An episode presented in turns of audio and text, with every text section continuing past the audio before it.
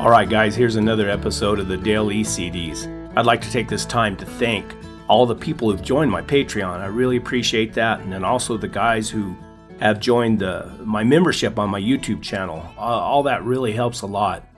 And also to uh, Value Pack dog food.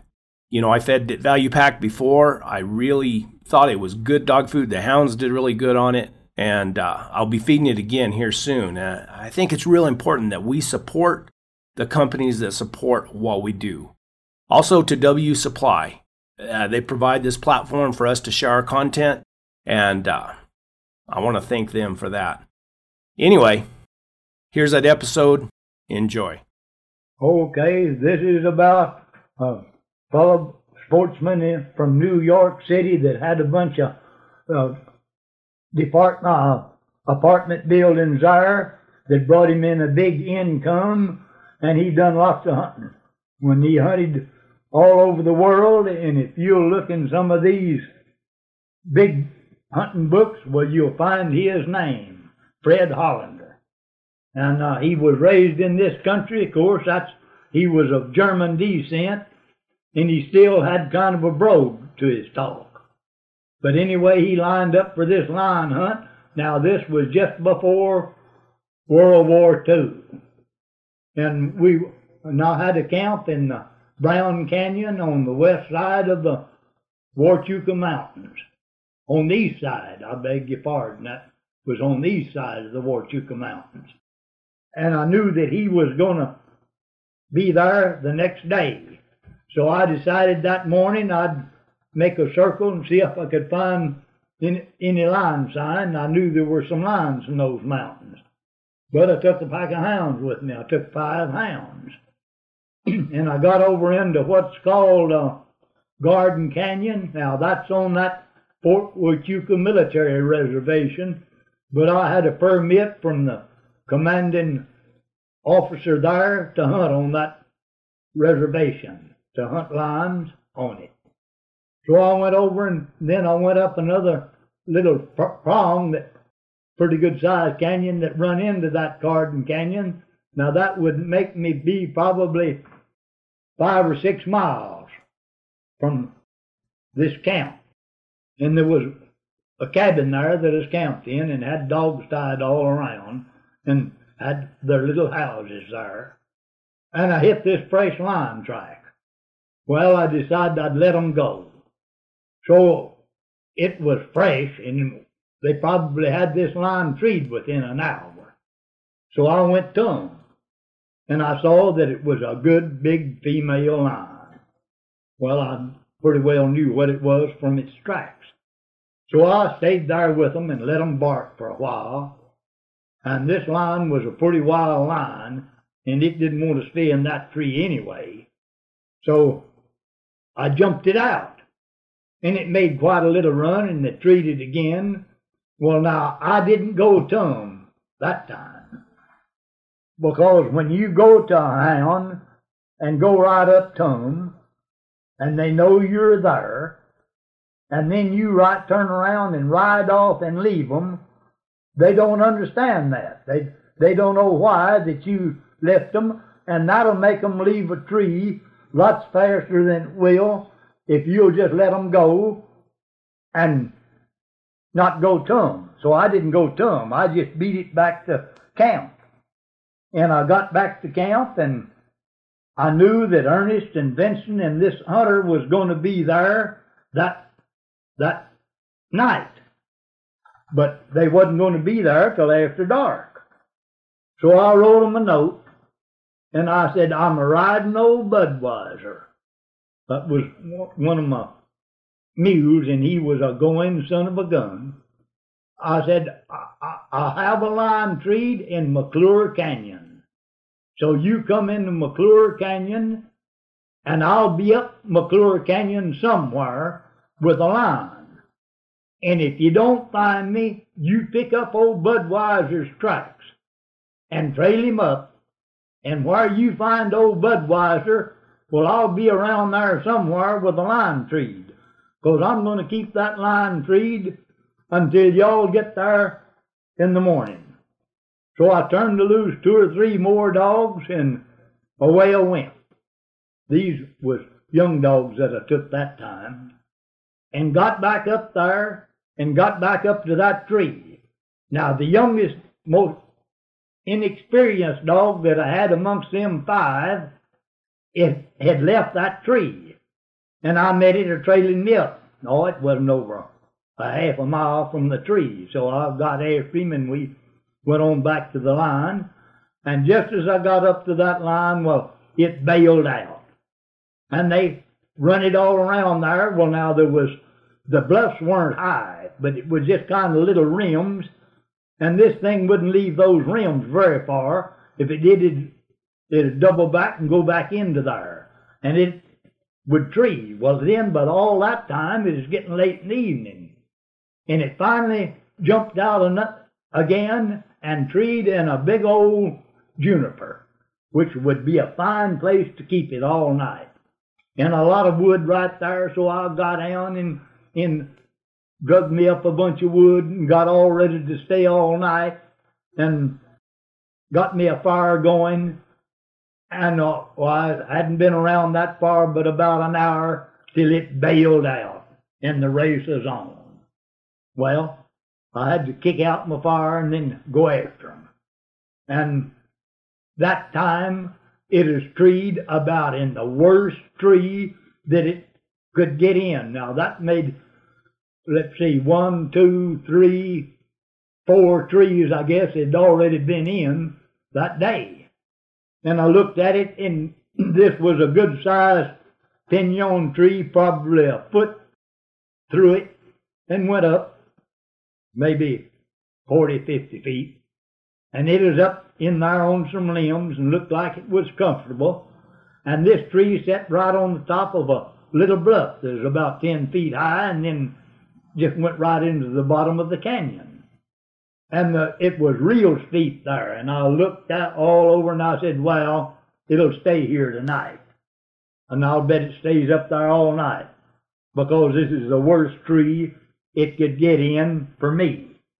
But it wasn't very far from the trail that they'd be coming up the next morning. So I had to take and the best I could dig out a place in the hillside to build a fire because I had to have a fire because it was cold. Then I, I dug out a place for me to sit down in and it was all wet. And then the ground was real moist. So I managed to get a little wood and I had a good light with me. And I tied old Budweiser and fixed everything and got as much wood as I could and built me a little fire. And I couldn't build too big a fire because it'd roll off into the canyon. And uh, boy, what I mean, I spent a miserable night. I'd sit down, then I'd get up and turn around that little old fire. And then I'd build it back up.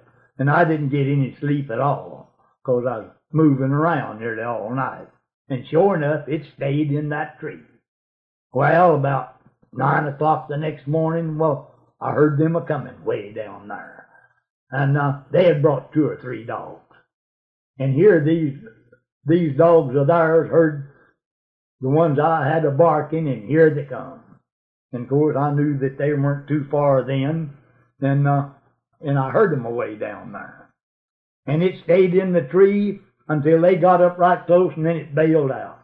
Run around there and treat again. And we got up there and he was quite a photographer and he took a bunch of pictures. And he said, well, let's jump it out again.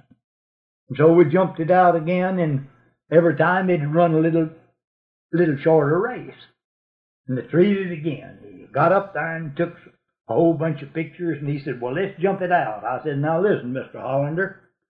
I said, that line has jumped out of a whole bunch of trees. And I said, uh, if this bunch of dogs catches that line on the ground, there's 11 dogs here with the ones you brought. Because I'd, let's see, I'd brought five, and then when I come back, I brought three, that made eight, and they had brought three, so that made 11. And I said that lion wouldn't have a ghost of a show with all these dogs, because they'd kill it. He said, Well, he said, uh, You've explained everything to me and told me the chances that I'm a taking. And he said, I will be please, if they catch it and kill it, you won't hear me make one complaint because I know what to expect. But I'd like to see if they can put it up another tree so I can get some more pictures. I said, okay, you understand everything? He said, well, yes, I do. I said, all right, we'll jump it out. Well, when that line come down, not too high up that tree to jump out, it jumped out and it was, and I was right there and watching it, and there was some brush there, and as it put its front feet out to, to hit, well, its front feet kind of hit a bush, and its chin kind of went down and hit on a rock. Well, it jumped right up off that mountain. It went. And all these dogs were loose. Of course, they was a building right at it. And I took out after them, and they run down on this hillside going towards this canyon about 200 yards. And those dogs just caught that thing right on the ground. Well, by the time I got to it, got to them, they had it practically dead. Well, I couldn't get them off of it, so I just left them alone. And in a little bit, well, they polished it off, and they had it dead. So I said, well, you fellers come on down here and let's get this thing. And I said, it's dead. And he didn't say a word. He said, well, he said, the reason I didn't shoot that thing, it's my own fault, and I'm perfectly satisfied. My, my hunt's over. And he just went on back to camp then, and they took him back to Tucson, and he caught a train back home, and then he wrote a story about that hunt. He said, my line treed before I got off the train. That's that was his uh, title to his story.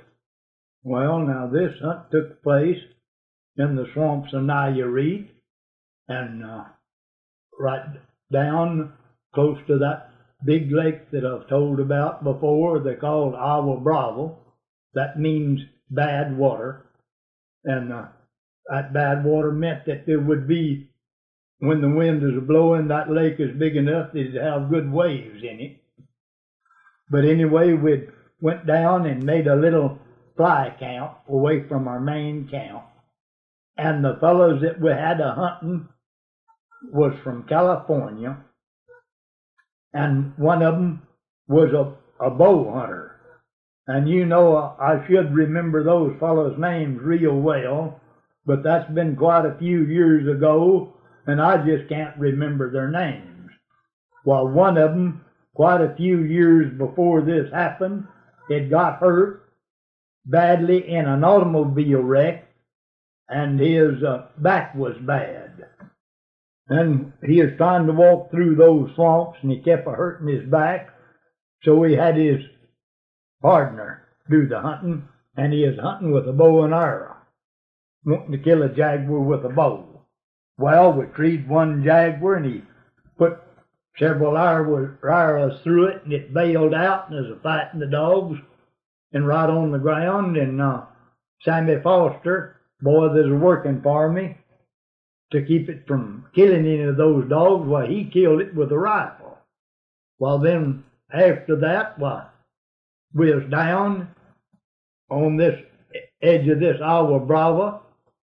Now that that night when we were calling, we were had went from the little fly camp from across that Agua Brava into another area and was going to only make that one night's hunt, day's hunt there and call that night and come back and pick up our fly camp and go back to our main camp.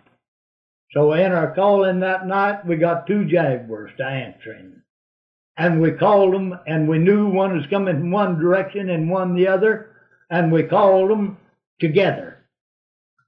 And one was a, a big female and one of them was a big male.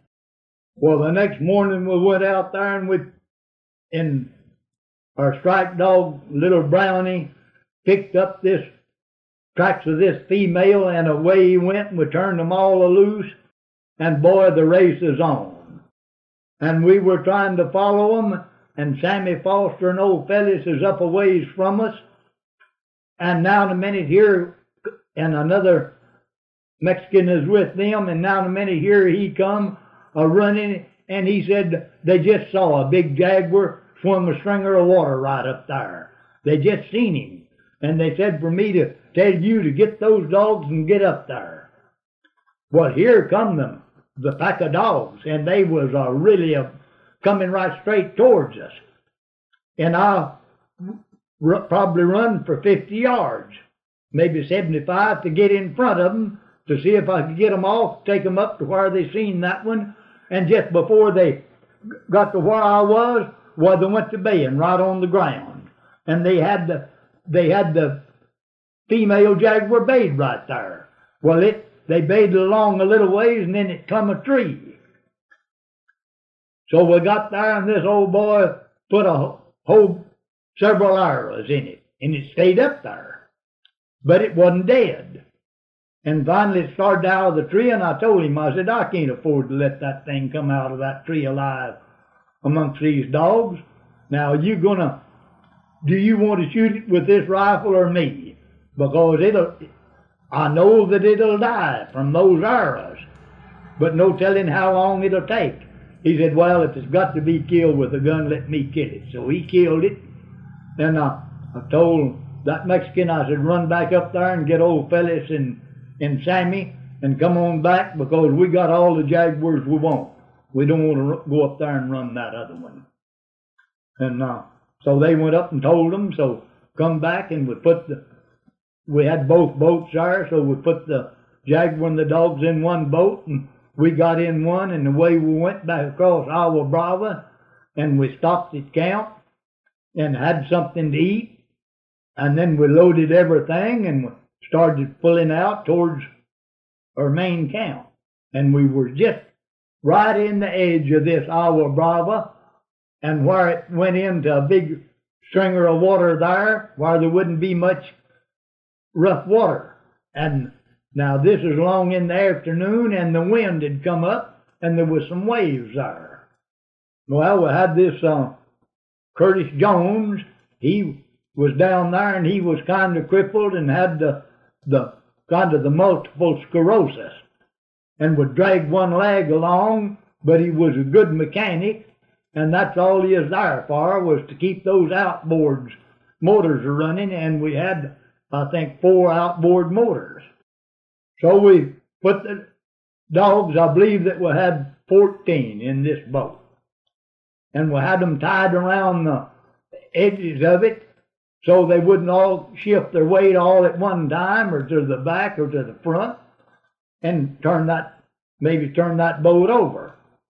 So we were coming in behind them and they wasn't 150 yards from going into this still water when they hit a pretty good wave and a bunch of water come over the sides into that boat and instead of this old boy a cutting that motor and letting that boat settle down, it'd held the weight all right, because those little old boats had hauled lots of weight. Well, he just gunned it for all it is worth, and you know that boat, the when the front end of it rose, all the water run right back to the back end, and he just kept a gunning it, and that thing just turned right over backwards, right in the water. And we were up a ways beyond, but here we come, and old Sammy Foster was a driving that, running the motor on this other boat. And as we come by that boat, I dived out, and he just jumped up and left that thing a running, and he dived out too. And there's one Mexican boy run back then and cut off the motor and got the boat back up there close to this, and it is turned over. And old Sammy and Phyllis went to driving under that boat, and a cutting dogs loose, and they cut several loose, and when they did, they'd be they're so near drowned that I'd take and, and take them over and get them in that other boat. And we got out several dogs. Well, I guess we got six out, and eight was drowned right there. And what I mean, there was a pack of jaguar dogs there that were an honest to goodness real pack of jaguar dogs, and they had caught lots of jaguars. And I was a long time a building back up before I built up that good a pack. And so, then we went on to camp with what we had left. and that old cook up there that had one dog in the bunch, well, let's see, we had Rounder. Now, he was a bobtail small hound, 50 pound hound, and he was half blue tick and half walker. Then I had a good sized, rangy built female that was just in her prime. Now, Rounder was a slowing up, but this Lily wasn't. And I think Lily was the best dog there. and she was a, a fairly tall, rangy built, real muscled up female. And you would say she was a spotted and had ticks on her. You'd say she was of the English color. And then I had two small hounds there that I call, and they were solid red out of out of music which was a real smart hound, but they were mean. They were mean to either people or animals. And when they got to a jaguar, they always made him stop or they got hurt. And they were hurt, hurt a lot of times that season. Uh, I called them Dude and Dandy. So that would make four. Then I had a big blue tick that was a, a good hound, and I called him Bing. Then I had a black and tan that I called sport. And let's see, that would make six. Now, well, I had seven in that, in that deal and I can't right off call the name of the other one. And I don't remember the name of the one that that old cook had. But when we got back up there and told that old cook about it, well, I think it hurt him as bad uh, losing that one, he wasn't any good anyway, but I didn't want to tell him just really how sorry he was because it would have hurt him too bad. And I believe it hurt him just as bad about losing that one, you'd say, about worthless dog, as it did me losing that whole bunch. but we got out three out of there that were that, that were good hounds, but both of them was old. And let's see, out of 14, there was six. And then this Mexican, he had a couple of little old hounds there that was saved out of the bunch, and they weren't any good either. Anyway, we saved six, and that was a pretty sad procession when we come back into that main ranch. And the Jaguar was in that boat with them, and we didn't lose the Jaguar. It lodged under a seat, and it never did fall into the water. We got the boat righted back up, and the Jaguar was still under the seat. But we'd lost a bunch of stuff out of the boat, so the next morning we went back down there and pretty well spotted the place. And old Fellis, Fellis is a man older than I was, and another boy there that was raised right there working for us. And they dived down and on the floor of that lake, and they was diving from 12 to 15 feet of water, and they'd go to the bottom and they retrieved a lot of that stuff that we'd lost out of the boat and got most everything. And they even brought up a six shooter that was laying down there that we'd lost out of that boat. And so then we come on back, and that was supposed to be the last day of the of the hunt of that season, and it was, and it's a good thing it was because we were really short on jaguar dogs then, and that was a uh, that that hunt come out all right for game because we'd gotten two jaguars, but it didn't come out very good for hounds. Well, old Sammy Foster and I both tried diving out and going down like them other boys did well, we could manage to get to the bottom, but we wouldn't have enough wind then left to look very much till we'd have to turn around and come back out. So we didn't do very good on the diving because those Mexican boys could really skin us when it come to that. Well, this is about a, a guaranteed jaguar hunt. Now we don't guarantee hunts because no telling anything can happen and uh, we usually got what we went after, but we didn't always get what we went after. and you couldn't afford to guarantee hunts and then not get anything and not get paid anything for it because we was having a hard time making a go of it anyway. But anyway, this fellow was named John McKeel, and he was from Essex Fells, New Jersey. And he had been down there the season before and went uh, over into New Mexico with uh, Bill Lee, and Bill Lee was one of had done by far less hunting than any of the Lee boys with hounds. But Bill took him over there anyway, and and they, I think, more or less accidentally caught a lion. But anyway, then he wrote, and he wanted to come back on a jaguar hunt, but he didn't say anything about going to have to have a guarantee. And so when he came back the next year, he was on his honeymoon. He had come down to Florida and got married and then drove out there in an old Model A Ford, he and his wife, and landed there at Paradise and wanted to go jaguar hunting.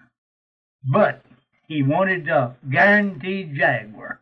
And I wasn't there when it when the guarantee was made, because if I had been, there'd have been a big ruckus.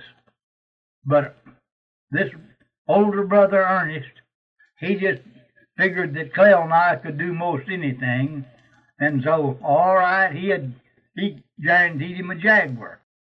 Now I'd been out on a lion hunt somewhere, and came in, and Ernest told me, says, well, says uh, John McKeel, we all called him Mac, says he wants to go on a jaguar hunt, and says I guarantee guaranteed him a jaguar. Well, now we hadn't done a powerful lot of jaguar hunting up to that time. And we had never had been way south in Tenaya, Reet, and down in there. Sonora had been the only place that we had jaguar hunted. And I said, well, now, Ernest, I don't like that. I said, guaranteeing that old boy a jaguar, any, anything could happen. And if we don't get him a jaguar, we don't get any pay. And if we did fail to get him a jaguar, we would be out a doggone good bunch of money because it's going to take quite a little to get down there and expenses and all that and make this hunt. Oh, he said, I think you boys can do it all right. I said, yeah. I said, uh, you can guarantee it, but we're the ones that have to do it. Well, he said, I've already done it. I've already guaranteed him a jaguar hunt and told him you'd take him. And so we took old John Bendel, his old, his father, Ernest's father-in-law, which is a man then up in years, is the camp cook. And he was a pretty good camp cook. And uh, so Benson went with me then to help on the hunt. So we loaded up. we went to Douglas and crossed at Agua Prieta, and it took, I think, about a day and a half over those roads to get down to where we was going to hire a pack outfit and go over to that where the that Rio Bavispe and the Rio Aros runs together. Well, now that Bavispe on the upper end of it is called Bavispe, and then as you get farther down on it, the same river they call it Rio Granado. So that was really the Rio Granado, and it and the Rio Aros run together and they were smaller rivers, and of course they were bigger when they run together then, and they formed the Rio Yaqui, which is a pretty good river, and it's the main river of Sonora, Mexico, and it all of the headwaters of it is from up into the United States, and we is about 150 miles south of the headwaters, maybe a little farther. But anyway, well, we had been down there before and in that area, and that's where we hit that dry weather and hard going, and it, and uh, had in the last two days had caught two jaguars and two big lions. So we hired us a, a whole outfit and some Mexicans that more or less knew the country pretty good, and packed over there. And I knew where we wanted to go and make camp. Well, I thought there was the most jaguars that I knew of around in that area. And when we hit them rivers, they were so big we couldn't cross them. So we had to camp on the side of the river that we were on, which would be on the east side. West, west, no, be on the west side. And so, all right, we made this camp up in a little side canyon there right off the river, which was a nice little camp, running little running stream and and a lot of feed for mules. We had all mules except this one old mare that we took and we called her the bell mare. Now you could take those mules and put that bell on that old mare and hobble her up in good feed, and you could bet your life that every one of them mules would stay around that old bell mare and go up and, and get her and take her hobbled off and lead her into camp, and every mule would follow her right into camp. And that's the way we kept track of our saddle animals, because we couldn't keep them tied all the time and ride them, because that was hard go. And we'd took in a, a little grain for them, which not too much, but we'd feed them a little grain along. So, all right. I thought it all over, and I said, now listen, boys, we can't get to where we I wanted to go. So we're going to start here, and we're going to take a pack mule with us, and we're going to take two Mexicans, and Vincent and I and McKeel. That'll be five of us. And we're going to leave here at daylight in the morning, and we're going to lay down under that tarp on a blanket, and we're going to stay out two nights and make big circles till we find the jaguar and know where we want to hunt, and stay in Camp One.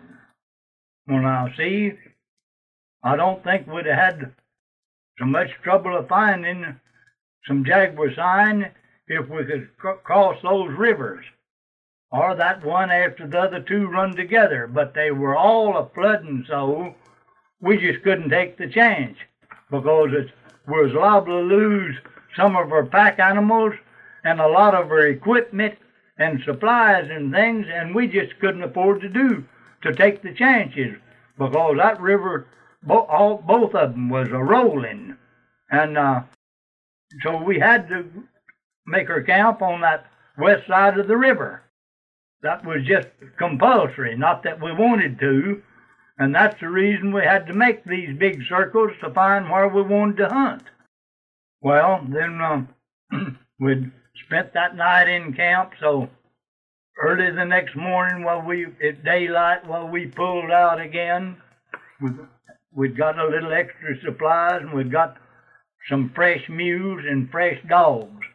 Now, on those huge circles like that, you really do knock your dogs out because you travel for miles and miles. Well, we made another two day circle and laid out for uh, two nights. That'd be three days altogether. And late the that evening we come in, well, that on that circle we had found the tracks of a big male jaguar.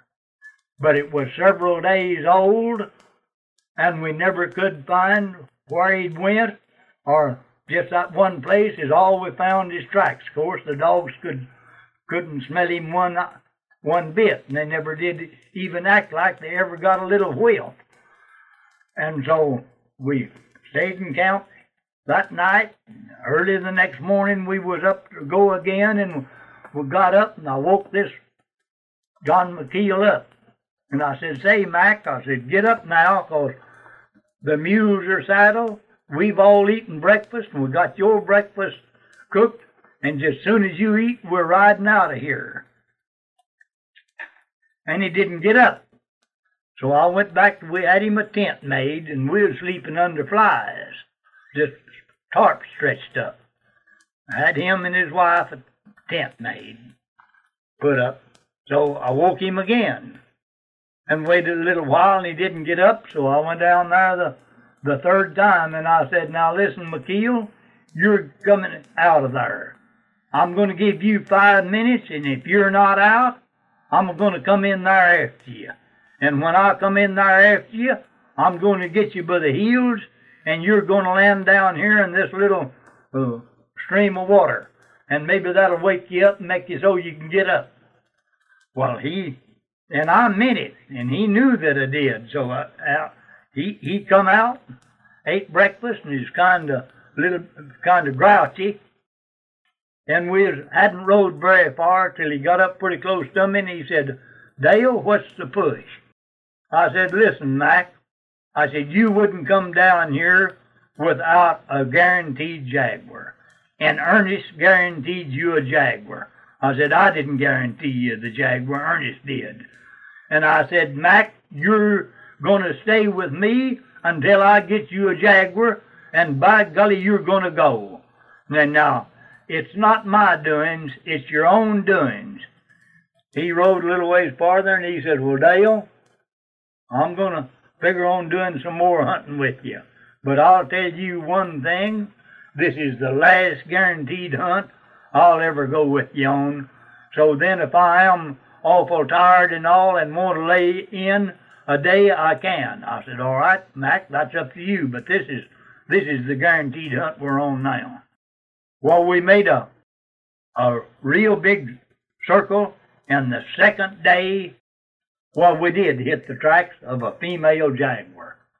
And the dogs could smell it a little bit. And they could trail it a little bit. Now, here's how tired those dogs were. We was just traveling them to death. One of them got tangled up in some vines, and I had to go and cut him out because he is so tired he couldn't get out himself. Well, I don't think I mentioned it before. Maybe I did. Well, this old boy was on his honeymoon, and that might have been kind of the reason that was having him a, a hard time getting him up. But I didn't have a hard time getting him up only just that one morning. But anyway, we went on back to camp then. I, I'm sure that was the third day circle. Got into camp real late that evening. And the next morning then we were going again at daylight and we headed in the direction that that female jaguar was a traveling. Well, we probably about oh real pretty late in the real late in the evening while we was up kind of at the head of a pretty good sized canyon that had a good running stream in it. And we spread out our tarp and got under it and took See, we always carried a little bit for us to eat and the dogs and the mules, and we would stake our mules out on those trips at night to the best grass we could find so they could get something to eat. And those were small mules, but let me tell you, when they are raised up in Mexico, they're raised to be tough and rugged. If they don't, they just don't live. So the next morning, then, we made this went way down this canyon. And we hadn't went so very far until we found where this female jaguar had crossed. But they couldn't, the dogs couldn't smell it. So we went on down, right on down that creek, and I imagine a mile farther, well, we found where she had crossed back from that side back to the other side, and it was still so old the dogs couldn't smell it. So I imagine then we went on down not over a half a mile and uh, found where she had crossed back over to, to the other side again. And the dogs could just faintly smell her tracks. They couldn't trail her, but they could smell it good enough they, they could bawl on it some. And uh, I said, boys, this is it. Let's go. They said, what are you going to do? I said, we're going back to that camp and we're going to get that camp, and we're going to come over here and make camp right on this stream. There's lots of good feed in here and good shade trees, and uh, it's a good place. It's it's a good place to camp. I said I noticed a spot back up yonder, just before we hit the tracks where she had crossed first, and I said it'll be a, a fine camp.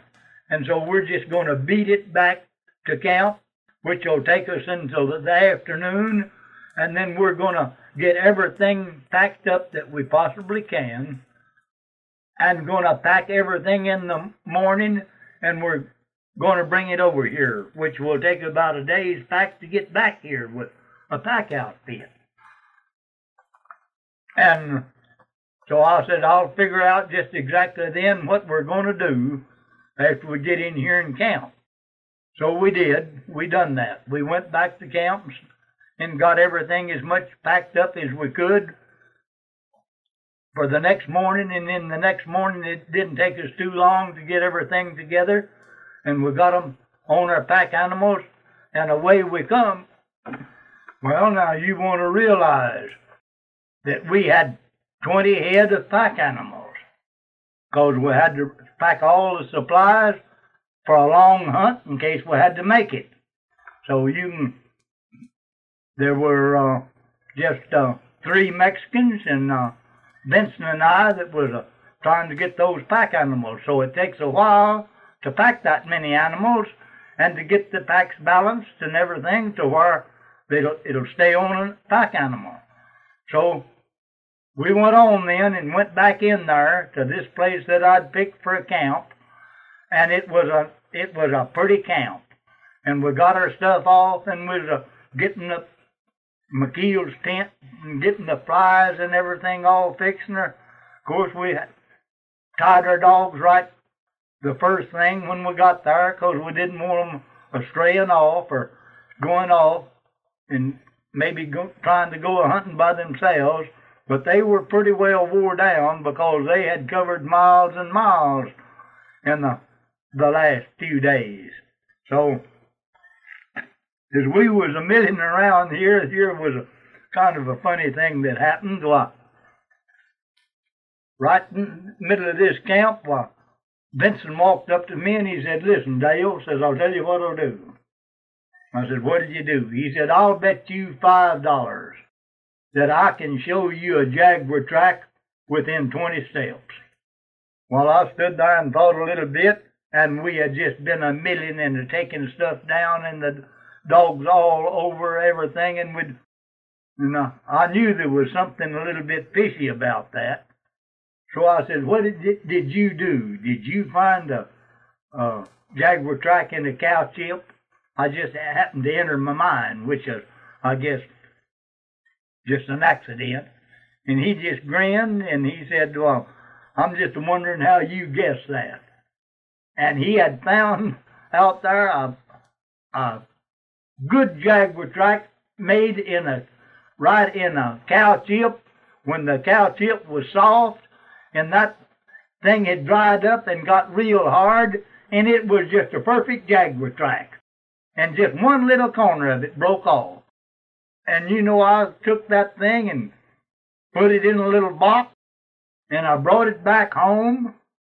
When we come back and when and my brother put it in one of his desk drawers and would show it to people when they'd come in. And he still had that Jaguar track when he passed away. And then his wife gave it to me, and I finally, in my travels, I, well, I lost it. I don't know what happened to it. But anyway, when we got our camp all fixed, well, I said, well, late that afternoon, I Told one of them Mexicans, I said, saddle me, a, me my mule. They said, what are you going to do? I said, well, I got an idea.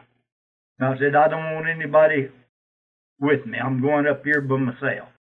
They said, well, what are you going to do? I said, I'm going to figure out a circle to make. And we're going to make that circle every morning. And when that jaguar crosses that circle, I intend to catch it. And uh, that then when we come in here, we will be in here. If we don't hit anything by not later than two o'clock in the afternoon, and we won't have our mules and our and our dogs travel to death. So I did, and I got up there and I figured the circle, and uh, so the next morning we started that circle, and all right, the dogs hit a bobcat and before and it was a just a practically a jump track and before I knew what they was doing well they had the bobcat treed and we made went on and made the circle, and the jaguar hadn't come through. So the next morning, what?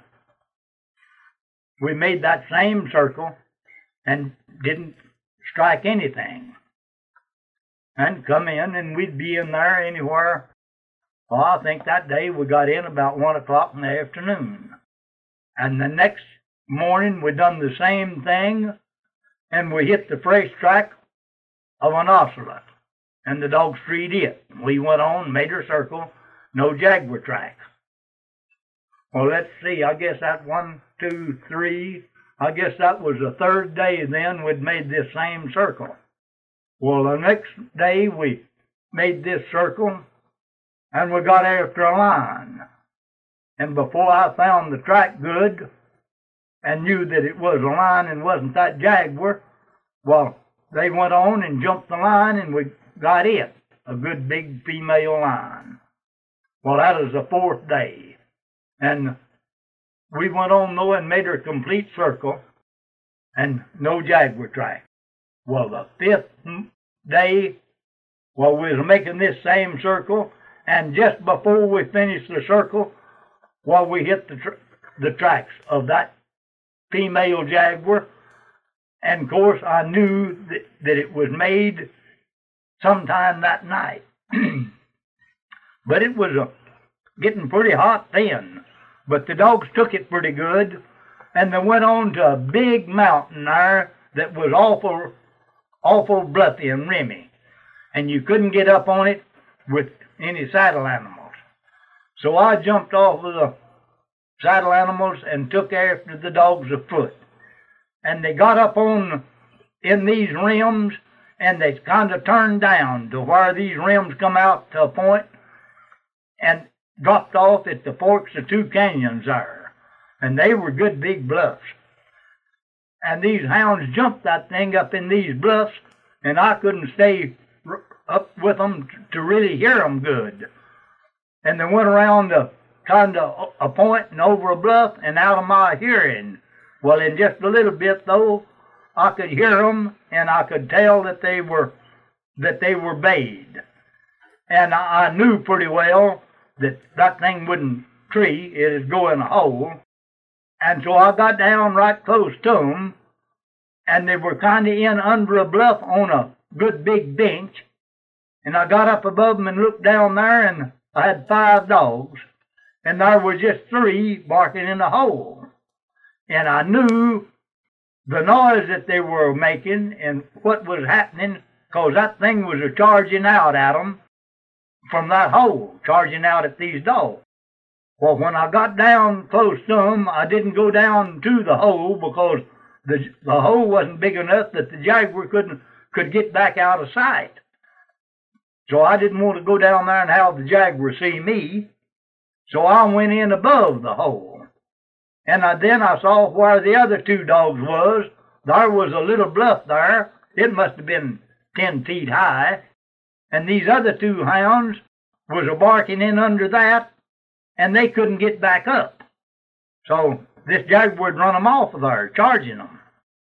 So I stepped out on a point, right there, right close to where I could holler around, and I hadn't had too much of jaguar experience then, and I that's one time right there that it learned me not to holler around and make any noise of a human voice around the jaguar, 'cause it's going to make 'em do something.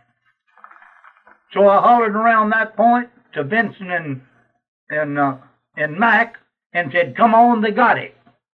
Well, they had heard the dogs and knew that they were bayed, and so they had started 'em. And then they got up quite a ways, and Vincent had forgot a, a, to get a light that we'd carry to go in a hole with if we had to, and he run back to the mules after this light. But McKeel answered me that right there, just a few steps around that point, and he says, "I'm a coming." Well, now in a minute, those three dogs that was up there was old uh, Peggy, a little white and red spotted English-looking dog, and Abe, at least a 75 pound big hound, blue tick, and Amos, a big red tick, that was out of a red tick female, and Abe, and he was a red tick, and he was as big as Abe, and they were in good condition and stout and hard from a lot of work. And now minute they was said, wow, wow, wow, and I looked around, and that jaguar had come out of that hole, and I was standing up probably, oh, I wasn't over 30 feet from it, if that far. And he just looked up at me on that rock and didn't charge those dogs. He just kind of got down, kind of crouched, and was just weaving his head from side to side in a growling and coming right for me on that rock. Well, I just turned around and looked at it, 'cause I sure didn't want to kill it, 'cause I had old McKeel right there. He was right close. And when that happened, I guess those dogs figured that that jaguar was going to catch me. Because old Abe went up and grabbed that jaguar by the side of the head on one side, and old Amos run up and grabbed it right on the other side of the head, and Peggy grabbed it by the by the heel. And for they held it for just an instant. Now this was, as I told you, was a female jaguar that doesn't grow anything like the size of a big male. Well, it took one front claw and knocked Abe loose, and then the other one and knocked uh, Amos loose, and uh, reached back and slapped Peggy, and she turned loose. But instead of them trying to get out of the way of it, then the battle was on.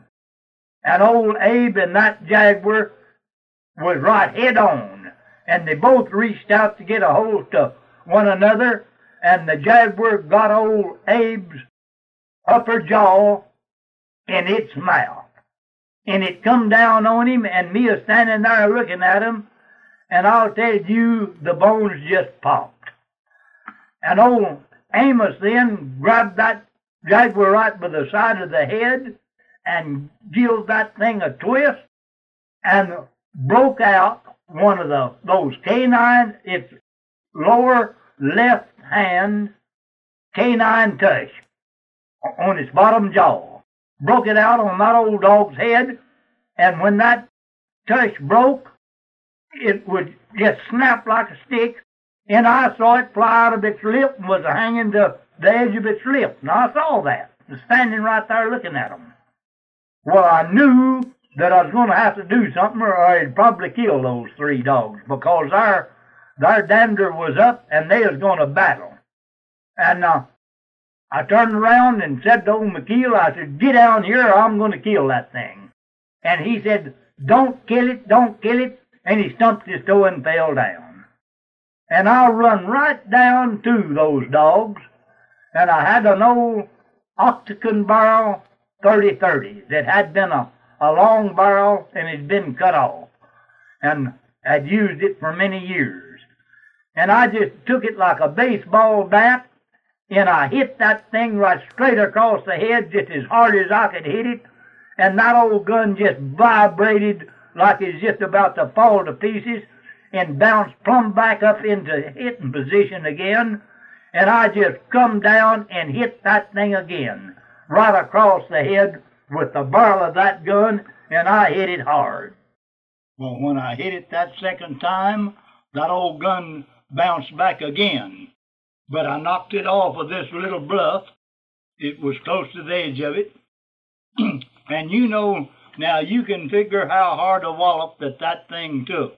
Because I know good and well that if I'd have walked up to a man and I rapped him on the, the top of the head like I did that jaguar with that gun, I know good and well that it would have crushed his skull.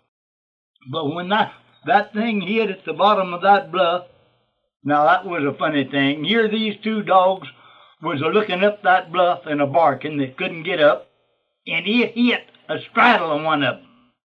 Well, they jumped back. Then the jaguar jumped up and the dog jumped back, and both of these hounds jumped and grabbed that thing right by the hip, and it just turned, kind of turned and took one paw, and it knocked them both loose. It one wallop, cause I was standing right there looking at them. Well, old Abe had went over that bluff and jumped away out there, and that hillside was so steep, he must have rolled off in there for at least 50 feet, maybe farther.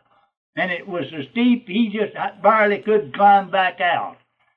Well, when I turned old Amos loose to keep him from jerking me off, well, he hit right close.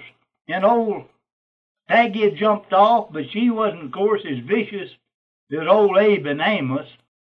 And that old Amos and Abe was mad. And old, this jaguar got right back against the foot of the bluff there. And old Amos was a walking right into its face, which meant he he's liable to not walk into another jaguar's face because that jaguar I think, would have killed him. And I said to old McKeel, he was right by me there then, and I raised my gun. I said, You kill it or I'm a going to. And by golly, he raised up and pulled the trigger, and he killed, of course, he killed that thing, the first shot, which he should have, which wasn't over 15 feet away from him, 20 at the most. and all right, then we finally got down there and Benson got there by just a little bit after that happened then, and we pulled the Jaguar back up that small bluff with a rope, all three of us, and we got our dogs back out and got them up there and went around that point and finally carried the Jaguar to the our mules, which weren't far from there, down in there, and we loaded it on and we went on back to camp. And by golly, I felt good because the guarantee was filled. And that made, he was a 14 day hunt or a jaguar. And that made 18 days that we had hunted. We had to hunt four days over time, but he was lucky.